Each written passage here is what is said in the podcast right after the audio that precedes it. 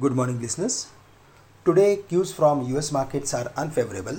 Specific commentary from Fed officials that earlier and faster interest rate increase than previously expected sent shock waves in the market.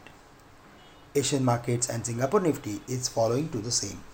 The Singapore Nifty is down more than 150 points today. On Wednesday, the market moved up. However, the buying breadth was not as attractive as it was in the last 3 days. Such type of formation needs to be handled carefully as the markets have rallied more than 800 points without any meaningful correction. We could see a quick retracement in the near term towards 17,750 or 17,650 levels. On the higher side, 18,050, 18,150 would be crucial resistance. Buying is advisable only on dips between 17,800 and 17,750 with a stop loss at 17,700 or 17,680 maximum on the downside.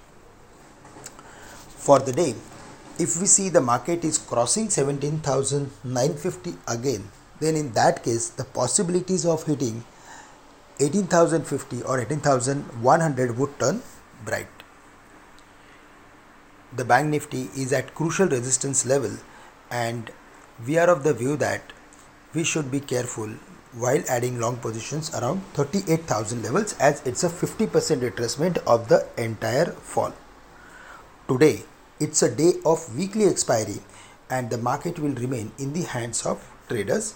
So we need to follow levels rather than emotions while trading in the today's market. For the day, short-term traders should prefer to buy in technology stocks on dips because they have corrected from their highs and maybe uh, we may see some activity or buying interest if we see any correction in financial stocks.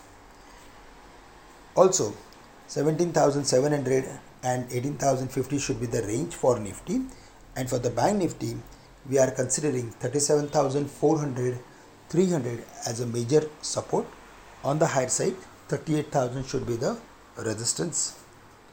Friends that's all from my side for the day. With this i am ending today's morning podcast. Thank you very much for listening in and have a great day to all of you